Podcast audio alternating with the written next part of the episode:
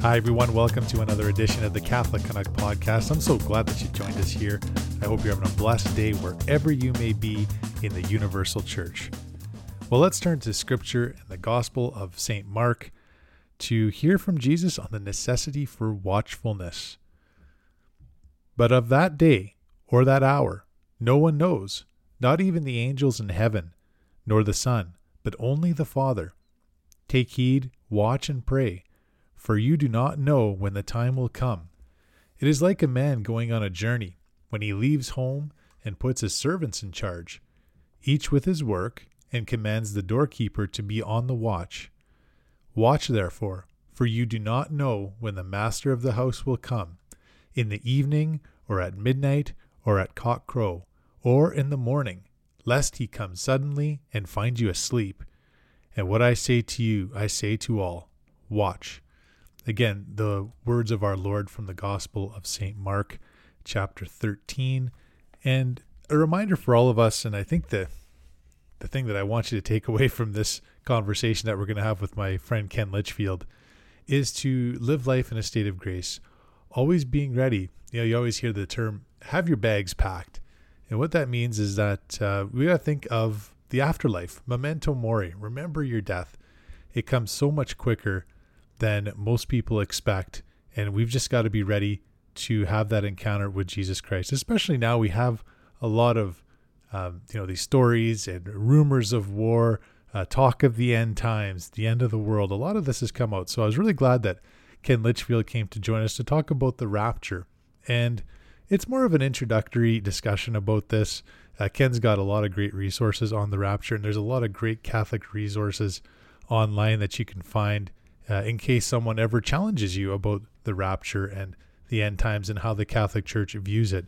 But there's, uh, yeah, like I said, a lot of great material to debunk any myths when it comes to the end times. Now, there's a lot of technical terms that uh, come with the the rapture that I was researching. Uh, one was dispensationalism, uh, millenarianism, uh, all kinds of different terms. We don't get too technical in this conversation, but you can find out a little bit more uh, when you go online and do some of the research. But this is again just meant to uh, really explain why the Catholic Church does not believe in the rapture as it's presented by some Protestant denominations, but it really points to the reality that we are technically in the end times ever since Jesus died and rose again and went into heaven. We're in the end times right now, but it's also a reminder for us to make sure that we're in a state of watchfulness and readiness in order to encounter Jesus. Whether the end of the world comes tomorrow, it could come tomorrow, but it also probably a better chance of us coming to us personally and having that individual judgment when we pass away. We don't know when the hour is or when that date is, so we just got to stay ready. So, again, Ken Litchfield, a great friend of our podcast. He's been on a few times before. I'm excited to share this conversation with you. We'll see you on the other side of the interview, my friends. Praise be Jesus Christ, now and forever. Well, Ken Litchfield is a Catholic apologist and author, including a book that we talked about uh, way back on episode 37. It was called How Old is Your Church? An Introductory Catholic Apologetic Guide. And Ken has a lot of great resources on how to explain common ob- objections to the Catholic faith. And we're blessed to catch up with him again. So, welcome back to the Catholic Canuck podcast, Ken Litchfield. Hi, Dave. Thanks for having me back. Uh, really enjoy doing this kind of stuff, and I'm honored to be invited back by you. Oh, it's my my blessing too. I really appreciate this, Ken, and uh, I'd be remiss to say too that we had another conversation about uh, the development of the canon of Scripture as well uh, about a year ago. So it's it's great to have you on, Ken. I definitely consider you a friend of mine and a friend of our shows too, and uh, a lot of our listeners have some some great feedback and how much they appreciate uh, the work that you do in the vineyard of the Lord here and uh, helping other people understand the faith a little bit. And maybe that's something we can start with. I know we've talked about it before, but you've got a great ministry where not only do you help people here in North America and Canada and the United States, but you also help with apologetics with the folks from the Universal Church all over the world. So maybe tell us a little bit about that. Sure. Um, it really has opened up my mind, you know, to how big the Catholic Church is when uh, hmm. I get questions on Facebook from Catholics, you know, in Africa, Ireland, Pakistan, Australia, as well as the U.S., Canada, Europe, Russia. Um, I have a group I get together with, you know, pretty much every week from Pakistan, um, where we discuss, you know, questions about the Catholic faith. Because in Pakistan, it's predominantly Muslim, but the Christians that are there, you know, are still divided between the various Protestant sects of Christianity and the Catholics, and they even have some Orthodox there, um, and so they get together and discuss the faith um, over there in Pakistan. The different Christian groups do. Yeah, that's uh, that's great. And another thing too, Ken, that some people might not know about you, but you're just like a lot of our listeners, like myself as well regular working man you go to work every every day and you do do what you need to do right? So it's not something that you do full time. This is something that uh, is uh, a labor of love and, and a vocation for you as well. But uh, maybe tell us listeners too about how important it is for us to learn our faith even away from what we would normally do on our on our nine to five job. You know we have families as well but there is a, a time that we need to do uh, to focus on learning our faith a little bit more so that we can share it with others absolutely. Um, our most of us cradle Catholics, you know, went through our CCD program and got our sacraments, um, but we didn't learn that much about the faith. You know, whether it was taught to us and it didn't stick, or we just uh, didn't get it in the beginning. Um, and as a cradle Catholic, you know, born in '61 and going through catechism in the 70s and 80s, you know, I learned more about my Catholic faith in my world history class than I did in catechism. So when uh, I started, it was actually the rapture that got me started as a Catholic apologist. Uh, I dove after reading the Left Behind books. I dove into the rapture theology, and uh, Scott Hahn and Tim Staples saved me from falling into the rapture trap. Uh, but by studying the early early church fathers that they mentioned, um, connected me to other Catholic apologet, apologists, and so I started listening to YouTube videos by all these different Catholic apologists, and while I was working, and so I gained a whole lot of knowledge while I was working, and then I started answering questions um, for anti-Catholics on Facebook and I started saving my answers, and that has become what I now call my apologetic pa- package. You know, and I think there's a that's probably a separate conversation for us, Ken, is how to respond to uh, to anti-Catholics or anti-Christians online. Uh, that takes a, a, a, certain degree of, ch- of charity that's probably higher than what I have right now. So I appreciate you doing that for sure. And uh, you know, I think that you know when you think of when you're you're a child and some of us do have a lot of a lot of us have parents that really cared about their faith, really loved their faith, and taught us what they could about uh, the church and about a relationship with Christ. But it's something we got to foster on an everyday basis. That starts first with prayer and having that prayer life, so that we can be in conversation and communication with the Lord and hearing what He has to say. But uh, also, there's just so many great resources now, isn't there, Ken? Where we can uh, listen to podcasts like this one hopefully. And we mm-hmm. can also you know read the bible. We can read the catechism of the catholic church and there's a lot of other great books as well. And um, it's like anything you got a garden of some sort you gotta you gotta make sure it's it's watered and then no different than the seeds of our faith right ken? We've got to keep that uh, keep it watered keep it nurtured so that it can grow uh, into for us to be the the person that jesus really wants us to be and that's uh, being a, light of uh, Christ in this world for sure. So, um, interesting. You talk about the rapture, and that was the uh, the Left Behind series that kind of got you into apologetics and and asking you some questions about your faith. And mine's a little bit similar too, Ken because this was back when I was a, a teenager in my twenties. Uh, I had a few of my Protestant friends and some people of goodwill that would bring up the rapture, but not specifically the rapture itself and, and the ins and outs of um, of the end times and the end of the world, but really from the perspective of scripture and saying, hey, you're a Catholic, why don't you believe this? And, you know, they would point to a couple verses in the Bible to say, well, you know, why don't Catholics believe the rapture? It says it right here. Uh, as some Protestants do, uh, with certain other topics as well as we know. But uh, that's good, what kind of helped me get into my faith a little bit more as well, is to say, well, what does the church really teach about that? So um, let's talk about specifically the rapture. When I when I hear the the term, I think of a couple words. I think of the tribulation. I hear uh, a thousand year reign, uh, being raised up into the clouds. Those are some of the things that I think of. But uh, what are some of the things that come to your mind, Ken, when you hear the rapture, and uh, where did the the the term first uh, come to be? I guess.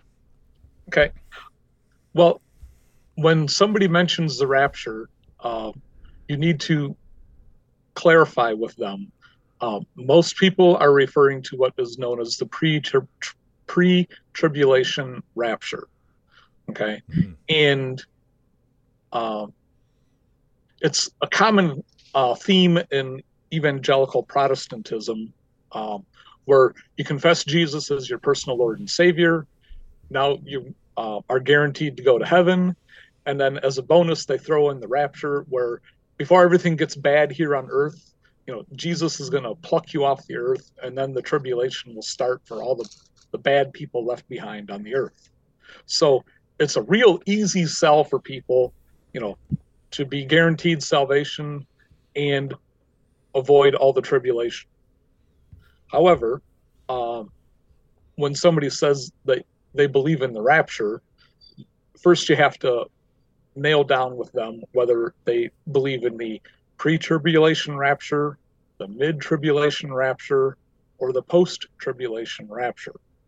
Mm-hmm. Um, so once you get that clarified with them, most likely they're going to tell you that they believe in the pre tribulation rapture. And are there certain um, sects, I guess, or certain um, denominations that would believe uh, post pre or or right the middle of the tribulation? What, what what's the is there sort of a dividing line, or is there one that you said maybe before that the the pre tribulation was how most people uh, would interpret the rapture? But uh, yeah, is there is there a bunch of different denominations that believe something different? Right. Uh, most Protestants, well, okay. All the Protestant sects that started before, say, the mid 1800s um, don't believe in the rapture. Mm-hmm. So uh, that would this be a new phenomena. Yeah. Right. So that would be your Lutherans, your uh, Anglicans, the Methodists, the Presbyterians. Um, now, the Anabaptist movement did start um, before the rapture, te- before the 1800s. However, since Baptist churches are generally independent. They might be long they might belong to a conference, but each Baptist church is, you know, able to believe in or teach whatever they choose to teach. And because of the seminaries that a lot of the Baptist tre- teachers go preachers go to, uh, most of them do preach the rapture. It's a common thing amongst the Baptist churches. Um, but the older Protestant denominations, like including the Church of Christ, you know, even though they started in the mid 1800s, they don't teach the rapture doctrine. Um, and even the early ones in the 1900s, um, well, like the Jehovah Witnesses, they don't teach the rapture, but uh, you know, Assembly of God uh, and Nazarene sects, you know, they may teach the rapture. So when you're talking to a Protestant, you got to find out, you know, what they teach at their church. But pretty much if you're talking to a Lutheran, they're not going to be teaching the rapture or a Methodist or an Anglican like that. All right, good to know. What about Mormons? What do they believe uh, when it comes to uh, the rapture, if anything? Yeah, they don't teach the rapture doctrine um, because they're trying to get you prepared to have your own planet and your own be your own god of your own universe you know so something else going on there right, right. well i think is it safe to say too that maybe some of these newer denominations that they they used the rapture as uh, well especially for against catholics to to point to scripture and scripture alone and, uh, and as a recruitment tool as well. You know, um, sometimes it's uh, it takes a little bit of fear too to to bring some people into uh, into a certain uh, denomination or a certain sect of some sort. Is that uh, what the the approach was on this, or you know, because sometimes we hear in the Catholic Church, oh, it's you know, you guys have these man-made um, theology or man-made traditions of the Catholic Church, but this seems to be uh, you know the pot calling the kettle black in some ways, isn't it? Right. Uh, these the new rapture tradition. Um, they generally point to the Catholic Church as the the Church of the Antichrist, um, and the Pope being the Antichrist. Uh, but if you do a little digging in church history, you know, um, both Luther and Calvin thought that the Pope at their at their time was the Antichrist, and uh, they would like expect the rapture. Well, the end times, as shown in the Book of Revelation, would you know come from should have happened at that time in the 1500s if the Pope was the Antichrist. Yeah, and while I was doing some uh, some research on this, I found uh, I found a, a, book that was called 88 Reasons Why the Rapture Will Be in 1988. Apparently, this was like a, a huge bestseller back in the day. So, of mm-hmm. course, we know that that was just a little off the plate. But uh, when it comes to, uh, and, and, again, we don't want to say we're condemning non Catholics or anything like that. It's just more for us to explain the um, the Catholic teachings on this so that people, uh, Catholics and all people of goodwill that listen to this podcast can kind of have a better understanding of the uh, the teaching itself. But um, the the roots of of anti Catholicism seem to be uh, in the rapture in some way. And you already mentioned that you know the the Pope has something to play with this. The Church in general has something to play with this. But um, is there something to be said for that uh, that that kind of divide of uh, us versus them? You know, the Catholics are the problem. You know, here, uh, you know, the Whore of Babylon, for example, being referred to as the, the Catholic Church in the Book of Revelation by some uh, Protestant denominations. But uh, yeah, what's uh, what's the motivation behind that to really drawing a line and saying that you know it's really you know Catholics are a part of the uh, the problem in this whole thing? Right. Well, Protestants do kind of have a problem in that you know they don't have a unified theology. So, in order to promote um, Protestantism, you know, they need like a bad guy to say like okay those guys are wrong. Come to our church because we're right. And so they use the uh the anti-catholic stuff um, that's supposedly backed up by the book of revelation and the, the antichrist and the whore of babylon and all the bad things you know. And they'll connect dots together you know, saying, well, you see this event in Revelation, well, this is actually this part of the Catholic Church and things like that. Um, but it's, you know, if you just dig a little deeper, you find out that, you know, it's a misinterpretation of the book of Revelation and not the Catholic Church has a better answer than the made up answer the Protestants propose.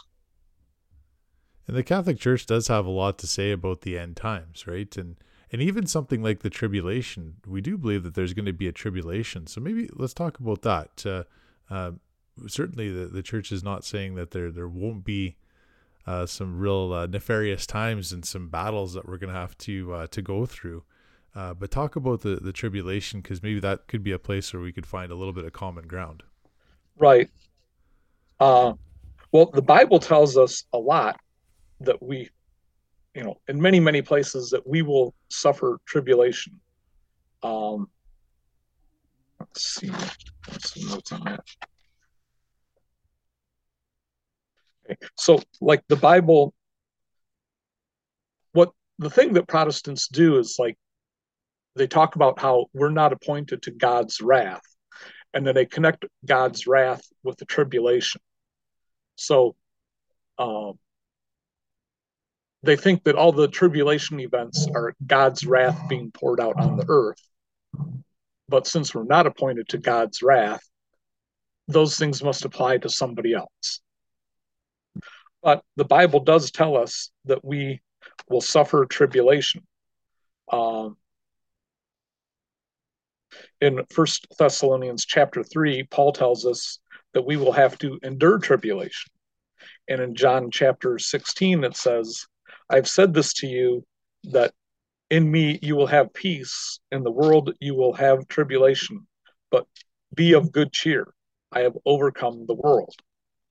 In Matthew chapter 24, it says, We will have to endure the great tribulation. And in Acts 14 22, it says, strengthening, strengthening the souls of the disciples, exhorting them to continue in the faith, and saying that through many tribulations we must enter the kingdom of God. So there's plenty of tribulation um, taught in the in the Bible, and the early Christians had to suffer a lot of tribulation under the Roman Empire um, before Christianity became legal. So the idea that uh, Christians will avoid tribulation before Jesus' second coming um, is quite absurd if you use the whole Bible. Only if you cherry pick verses here and there can you say that you know we can avoid the tribulation because God will always protect His you know faithful servants. Yeah, and thank the Lord that we've got uh, the church to help us with Scripture and helping us understand it. We also have the Catechism of the Catholic Church, right, Ken? And, and it's got a lot to say about the end times. And uh, from the Catholic Catechism of the Catholic Church, from reference number 675, I thought I'd read this really quick, Ken, because I think it ties in nicely with the scripture that you referenced. So it says, Before Christ's second coming, the church must pass through a final trial that will shake the faith of many believers. The persecution that accompanies her pilgrimage on earth will unveil the mystery of iniquity in the form of a religious deception offering men an apparent solution to their problems at the price of apostasy from the truth. The supreme religious deception is that of the Antichrist, a pseudo messianism by which man glorifies himself in place of God and of his Messiah come in the flesh. And there's more to say too, and we might get to, to a few more of the uh, references as well. But um, I think that ties in real well with uh, the uh, scripture verses with the tribulation as well, right? Now we talked about you know throughout time, a lot of our our Catholic brothers and sisters that have gone before us, they've gone through some pretty rough times as well. Um, is there anything that uh, and I mentioned that book there that uh, I, I, certainly don't recommend anybody getting it because obviously it's not uh, the most uh, historically accurate, but is there uh, sort of a, a, timeline that some of these these newer um, denominations that still believe in the rapture that they kind of still put out there and say, you know, the end of the world's going to come here or the rapture is going to happen in this timeline. Because there's also scripture, and even our Lord says himself that uh, no one knows the time uh, or the place or when it's going to happen, but we know the end is coming. We just don't know uh, when that will be. So there's all these predictions out there, I guess, from uh, from various people. But is there still that segment of, of these uh, denominations that say, well, you know, the world's going to end this year, the world's going to end in 10 years? Is there still a lot of that going on? Yes. Um, there's been predictions of the second coming of Jesus, you know, as far as back as uh, 44 AD. Um, and a lot of people, you know, because the book of Revelation talks about the uh, thousand year reign of um, Jesus, you know, at the so they thought around the year 1000 that Jesus would be coming back because that was the end of the church age, um, which is, you know, mentioned as being a thousand years in the book of Revelation. Now, a little uh, known, unknown thing about um, the thousand years is that for the Jews, the number 10 was the number of completion. That's why the 17, 13 to 17 commandments, depending on how you look, where you look in the Bible, are condensed into 10 commandments because uh, that's like the number of completion. Now, for the Jews, since they didn't have ways of um, expanding their words like, you know, good, better, best, uh, they would repeat them uh, multiple times to for emphasis. So 10 times 10 times 10 is the fullness of time. Mm. And so that's where the thousand years come from. It's 10, the number of completion, times 10, times 10 again, for the fullness of completion of time. So people read a thousand years and thought it was a literal thousand years, but it really just means the fullness of time.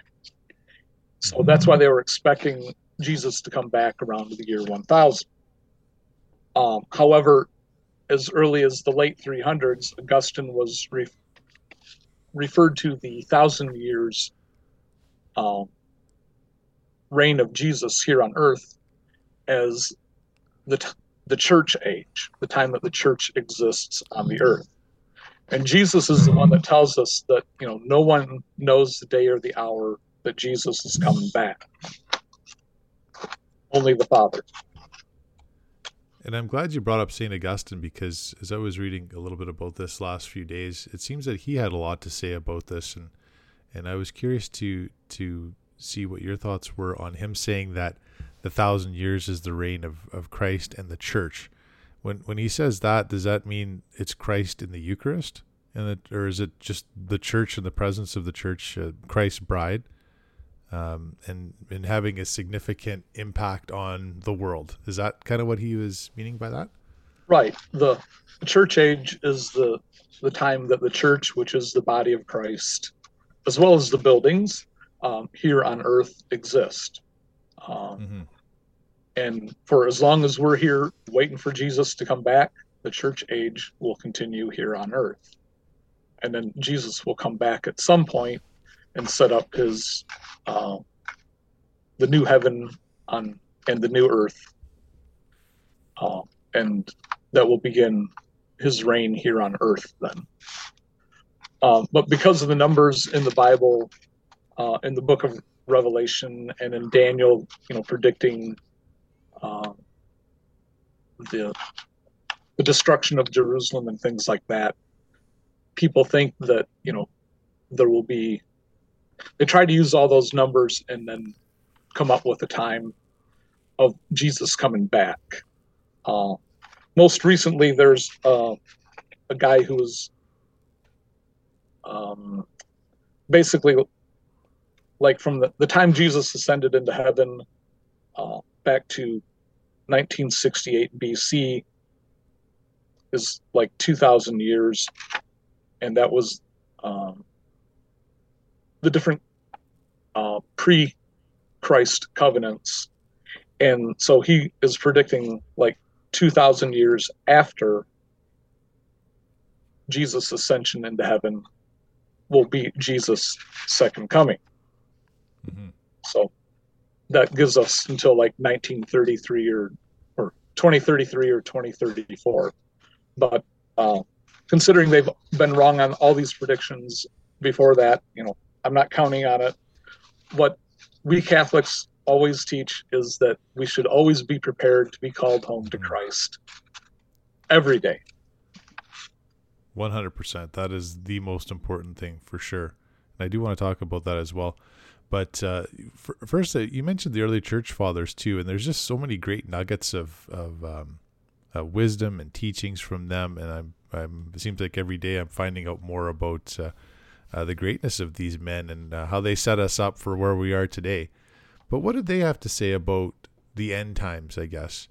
Obviously, they wouldn't have called it the rapture back then, but there was no real misunderstanding or there was no um, evidence of the early church fathers holding to something similar to what, uh, you know, people talk about the rapture today. Would there be anything like that? Um, let's see. The Justin Martyr, who wrote around 150 AD, uh, we have a writing from him called Dialogue with Trypho, who was a Jewish rabbi. And uh, he wrote about how, you know, he expected Jerusalem to be rebuilt. But, and some rapture believers will say that, you know, Justin Martyr believed that Jerusalem would be rebuilt and then the antichrist can come there and defile the temple and then jesus will come back um, but again you know we have to and um, justin martyr was talking about how he expects that the city of Jerusalem will be rebuilt, and it has been sort of rebuilt. Uh, there is still no temple there, uh, and many rapture believing Protestants, you know, support Israel because they want uh, the nation of Israel to be able to rebuild their temple and because that's part of the timeline that they believe, you know, for Jesus' second coming. We have to have the temple there for it to be defiled by the Antichrist for Jesus to come back.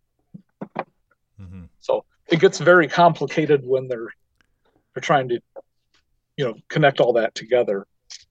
Um, but just because Justin Martyr believes that uh, Jerusalem will be rebuilt doesn't mean that you know it's part of the rapture timeline. It's just you know he expects that at some point there will be a new city of Jerusalem. Right. Okay. Well, we talked a little bit about the tribulation, the 1,000 years. And what about the uh, being raised up into the clouds or, or taken up? What about that portion? And is there anything that uh, about that that is uh, something that Catholics can hold on to? Uh, or is that uh, a reference specifically to the rapture? Right. Um, rapture believers, you know, one of the first things they'll point to is in First Thessalonians chapter 4, um, and they start at verse 13 there, where it talks about, yeah, coming of the Lord. But we would not have you ignorant, brethren, concerning those who are asleep, that you might not grieve as others do, who have no hope. For since we believe that Jesus died and rose again, even so, through Jesus, God will bring him those who have fallen asleep. For we declare to you by the word of the Lord that we who are alive, who are left until the coming of the Lord, shall not precede those who have fallen asleep. For the Lord himself will descend from heaven with the cry of command, with the archangel's call, with the sound of the trumpet of God, and the dead in Christ will rise first. Then we who are alive, who are left, shall be caught up together with them in the clouds to meet the Lord in the air, and so we shall always be with the Lord. Therefore, comfort one another with these words. Nowhere does this chapter tell us that Jesus returns to heaven after catching up the people that are caught up to him in the clouds. That's not in the Bible. Um, so and also it talks about how the archangels will be blowing trumpets um, but the typical uh, pre-tribulation rapture idea especially like in the left behind books is like all of a sudden these uh, bible believing christians just disappear and their clothes are left behind. Um, right. there's As no trumpets. movies right? Yeah. Yeah. There's no trumpets sounding. There's no dead people coming out of the graves. And that's what you know First Corinthians chapter four talks about. It's like the dead people coming out of the graves, mm-hmm. and that's not in the movie. Um, so, and Saint Paul associates the the trumpet blast with the resurrection of the dead and the final judgment. Is that fair to say? Right. You know, that's yeah. Jesus. You know, second coming, the final return of Jesus, or well, Jesus returned to earth. You know, Jesus is only coming back once he doesn't come back like halfway, you know, almost to the earth and catch up all the believers and go back to heaven. He comes on his way to earth. Those that are believers uh, can be caught up to him, but then they're going to accompany him down to the earth. Um, mm-hmm. And that's comparable in our modern times where when a well let's think about it in the time of jesus you know when Jesus was coming into Jerusalem, many, many people came outside of Jerusalem to greet Jesus as he was coming into the city. And we read, we learn about this on uh, Palm Sunday when Jesus is coming into the city of Jerusalem. And it talks about how they laid their cloaks on the road and then they started down putting down palm branches and we have to remember at that time they didn't have paved roads they were like you know dusty paths so they put their cloaks down to keep the dust down you know, as he was coming through into the city. And then they put down palm branches for the same reason to keep the dust down. Because otherwise, you know, they'd all be in a cloud of dust and be coughing and everything and not be able to see anything anyway. So that's why they, they did what they did. But anyway, they went outside the city to greet him. So believers in Christ will be caught up to Jesus as he's coming down to earth. Um, so we Catholics can believe in that catching up as being taught in First Thessalonians chapter four, but we'll be caught up to Christ and then come down with him to earth as believers in Christ.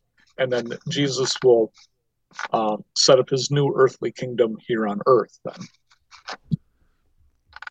So, for those who believe in the rapture, do they believe that they're raised up in the clouds and then they would avoid the tribulation and then they would come back down with Christ for the the official second coming, I guess, when Jesus actually clears the stratosphere and, and descends to earth? Is that what they believe in?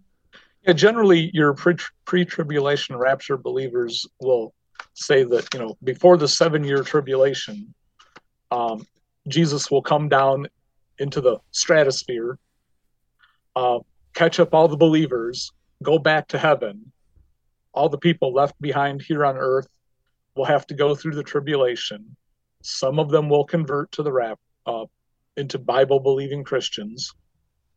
Um, and then the seven year tribulation um, time frame is generally broke up into three and a half years of tribulation and then another three and a half years of great tribulation and then they will then after the great tribulation christ comes back to set up his earthly kingdom.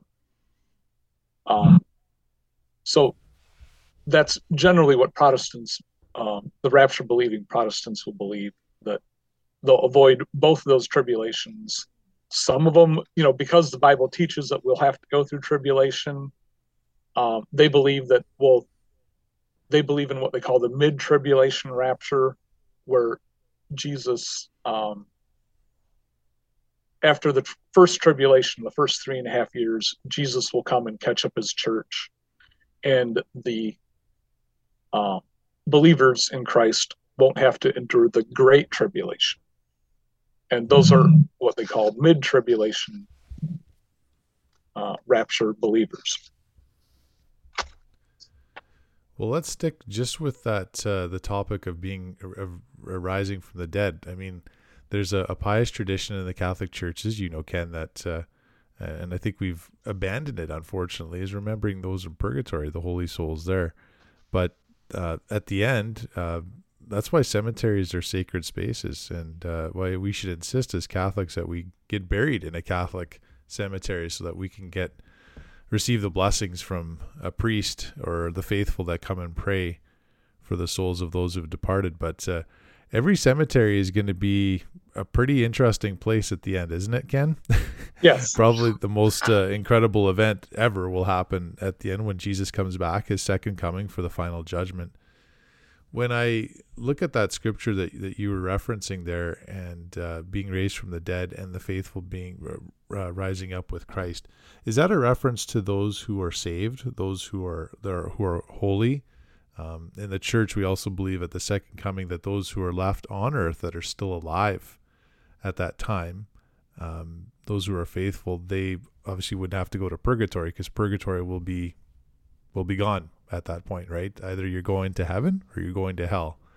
Um, is that what that reference is? Is that uh, uh, the holy so those who are still left on earth will will be uh, well they're not going to rise out of a tomb but those who are in heaven already or in purgatory at that time are, are they the ones that are going to rise first from the tomb and from those cemeteries and are, are going to be raised up with christ before everybody else is judged? How is that uh, interpreted in the in the church? Right. The yes believers that are buried in the cemetery you know they can be caught up to Christ you know as he's coming down um, at his second coming. Um, I don't believe the church has an official teaching on you know whether all the believers will be caught up um, or whether everybody rises from the dead at that point. Uh, the let's see in revelation it talks about how even the sea will give up its dead so all the people buried at sea uh, you know, ships that sank at sea or you know sailors people in the navy or whatever that were buried at sea or their whole ship went down um, all the people that sunk with the titanic you know they will mm-hmm. they their bodies will come up out of the sea. And uh, I believe it's in First Corinthians where it talks about how after Jesus' second coming, coming, we will all get our uh, our bodies that will last forever, basically, uh, our incorruptible bodies, mm. and the the good people, our incorruptible bodies will continue to live on in heaven, and the bad people, their incorruptible bodies will continue to exist in hell. Um, so their torture will, well, their pain in hell will exist forever. Not only in their their souls, but also in the in the body as well, right? Exactly. Boy, that's going to be a, an incredible day, isn't it, Ken? And that's why we've we've got to live in a state of grace, so that uh, that when our, our bodies are reunited with our souls, uh, that we'll be we'll be going to to heaven and uh, enjoying our the beatific vision of Jesus Christ. I do have the quote from uh, First Corinthians chapter 15 about our imperishable bodies and things like that. So in First Corinthians chapter 15, we find this, um, starting at verse 50. What I am saying, brothers and sisters, is this flesh and blood cannot inherit the kingdom of God nor does the perishable inherit the imperishable. Listen, I will tell you a mystery. We will all not we will not all die, but we will all be changed in a moment, in the twinkling of an eye, at the last trumpet. For the trumpet will sound, and the dead will be raised imperishable, and we will be changed. For this perishable body must put on imperishability, and this mortal body must put on immortality. When this perishable body puts on imperishability, and this mortal body puts on immortality, then the saying that is written will be fulfilled Death has been swallowed up in victory. Where, O death, is your victory? Where, O death, is your sting?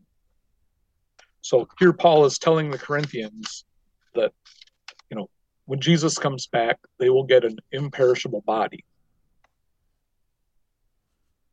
Yeah, that's powerful, isn't it? It's just so powerful and uh, something that we can all have a lot of hope in Christ and uh, looking forward to those those last days whenever they come. And I think that it's important too that uh, I mean, good grief, we've we know exactly what fear is like because that's what a lot of people have lived in the last couple of years, and I certainly don't want people to be scared. But the the last the four the four last things are something that we need to meditate on, especially now as we record this. It is during Lent, but it's uh, something that uh, we should be focused on throughout the year, right, Ken? As mm-hmm. the uh, is that uh, death is uh, certain, as as we all know, but also judgment and the reality of heaven and hell. Those are the four last things. But if we live in a state of grace, we have no reason to be afraid of that. And I think that and it's not something that's uh, only reserved for some of these Protestant denominations that believe in the rapture, but even as Catholics can get caught up in end times prophecy. You know, when is the end going to come? And I think it's fair to say, Ken, that we shouldn't despise prophecy. That we shouldn't necessarily ignore everything that's going on. We know that there's legitimate, uh, for example, uh, uh, messages from the saints or what they've seen uh, approved from the church. Also, that uh, Mary has come and appeared to people on earth here, where which are actually legitimately approved by the Catholic Church, and the messages are something that we should certainly ponder and think of. But we also have to look at our everyday lives and how we're living with Jesus and journeying to eternal life in a right relationship with Christ. So, I guess in summary, Ken, what would you say is something to to Catholics and to, to non Catholics about understanding the end? Because the rapture to me almost seems like it's uh, it's something that can really consume someone, right? Whether I'm going to be lifted up in a cloud or not, am I going to have to endure the tribulation? But is there sort of a hopeful message that we can give to most of our Catholic listeners? But we do have some non-Catholic listeners, which is a real blessing. But to give them some hope as we, uh, because we're in some troubling times right now, aren't we, Ken? Right. And, you know, troubling times have come and gone. Uh, in the Middle Ages, they had the many great plagues throughout Europe, and you know some people thought that you know those troubling times were when Jesus was going to come back. Um, and then, like throughout the world wars, you know, people thought that you know these are troubling times that Jesus might come back. Uh, but as Jesus reminds us, nobody knows the day of the hour or the hour, and that we do have to endure the tribulation. Um, but the Catholic Church teaches that Jesus can come back at any time. There aren't a specific sequence of events that have to happen before Jesus comes back. So that's the reason that we need to always keep ourselves in a state of grace so that um, when we die, we're going to face judgment and then we'll be heading for heaven or hell after that. So we always need to keep ourselves in a state of grace. Some people think, you know, well, you know, I'm just going to live my life the way I want to right now. And then, you know, as I get older and closer to death, then I'll get right with God. But you never know when you're going to get run over by a truck or a bus or, you know, step in the wrong place and fall off a cliff or something. So that's why we always need to be prepared to be called home because we don't know what kind of tragedy might happen that, you know, ends up killing us and then we have to face judgment and it's like oh yeah i was going to get my life right before this happened and mm.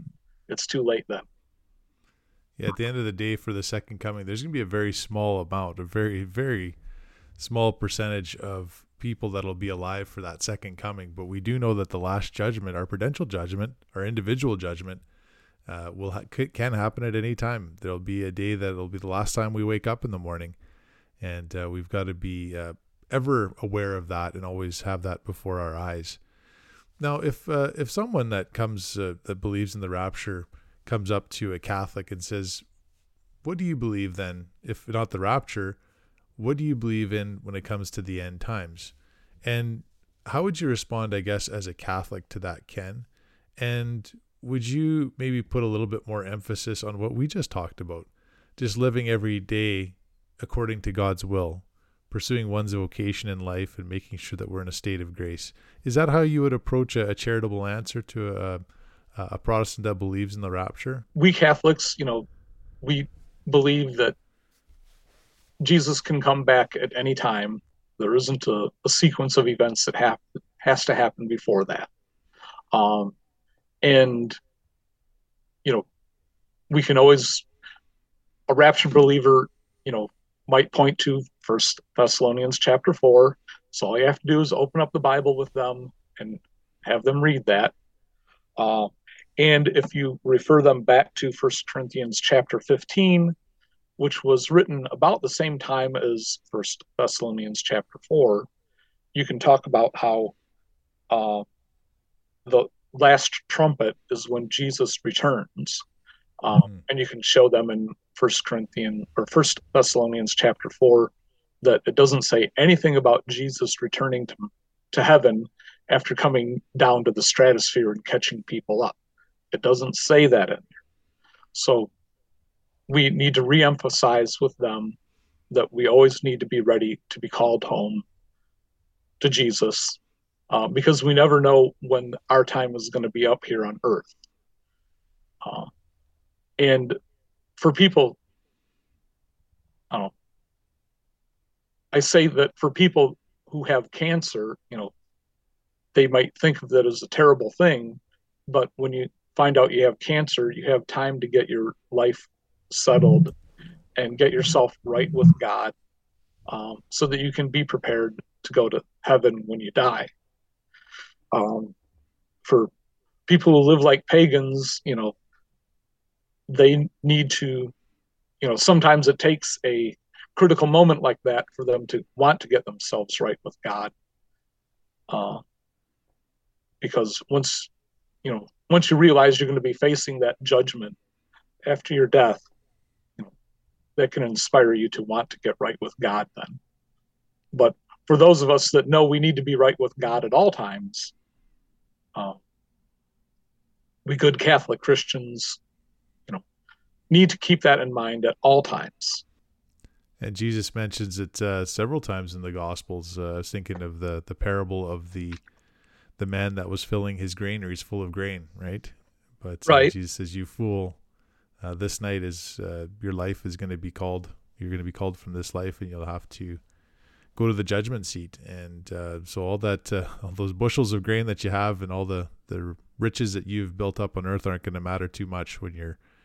Before the throne of God. So I think that's practical advice. It's biblical advice, and it's something that I think all of us can uh, learn from and we can uh, apply to our everyday lives is to, to live every day like it's our last. And that's why it's so important as Catholics and uh, for us to receive the last rites, you know, even if we're, if we're sick or if we're going into a surgery, uh, as Catholics, we know that that is so important for us to receive uh, the uh, the sacrament of, of extreme unction and uh, to to receive uh, you know go to confession to receive communion. We call it viaticum uh, that last uh, time that we receive Jesus. And it's such a, a, great grace isn't it Ken?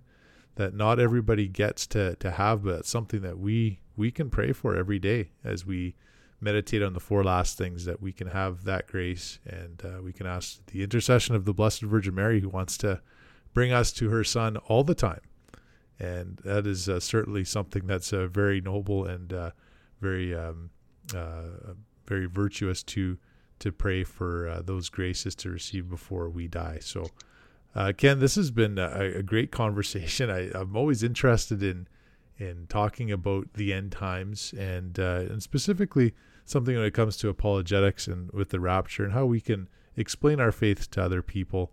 And I think it's also important now because we live in such an edgy time, don't we, Ken? Like everybody is kind of on edge. There's uh, seldom is there any good news days, is there?